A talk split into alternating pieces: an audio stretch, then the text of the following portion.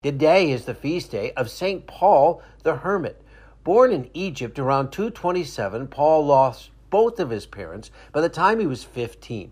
Deeply devoted to his faith, he pursued a life of learning and became known for his wisdom. However, during the persecution of the Roman Emperor Decius, Paul's life, like those of all Christians, was put at risk and he had to go into hiding. For a while he stayed with his sister, but became concerned his brother in law would betray him. So he fled into the desert, finding refuge in a cave. There, Paul stayed with the intention of returning when it was safe.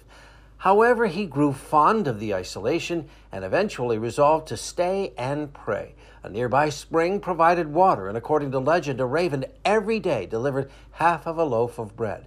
Paul dedicated his life to prayer for all those still in the world, becoming Christianity's very first hermit. Eventually, he was discovered, and people would come to him seeking guidance and wisdom.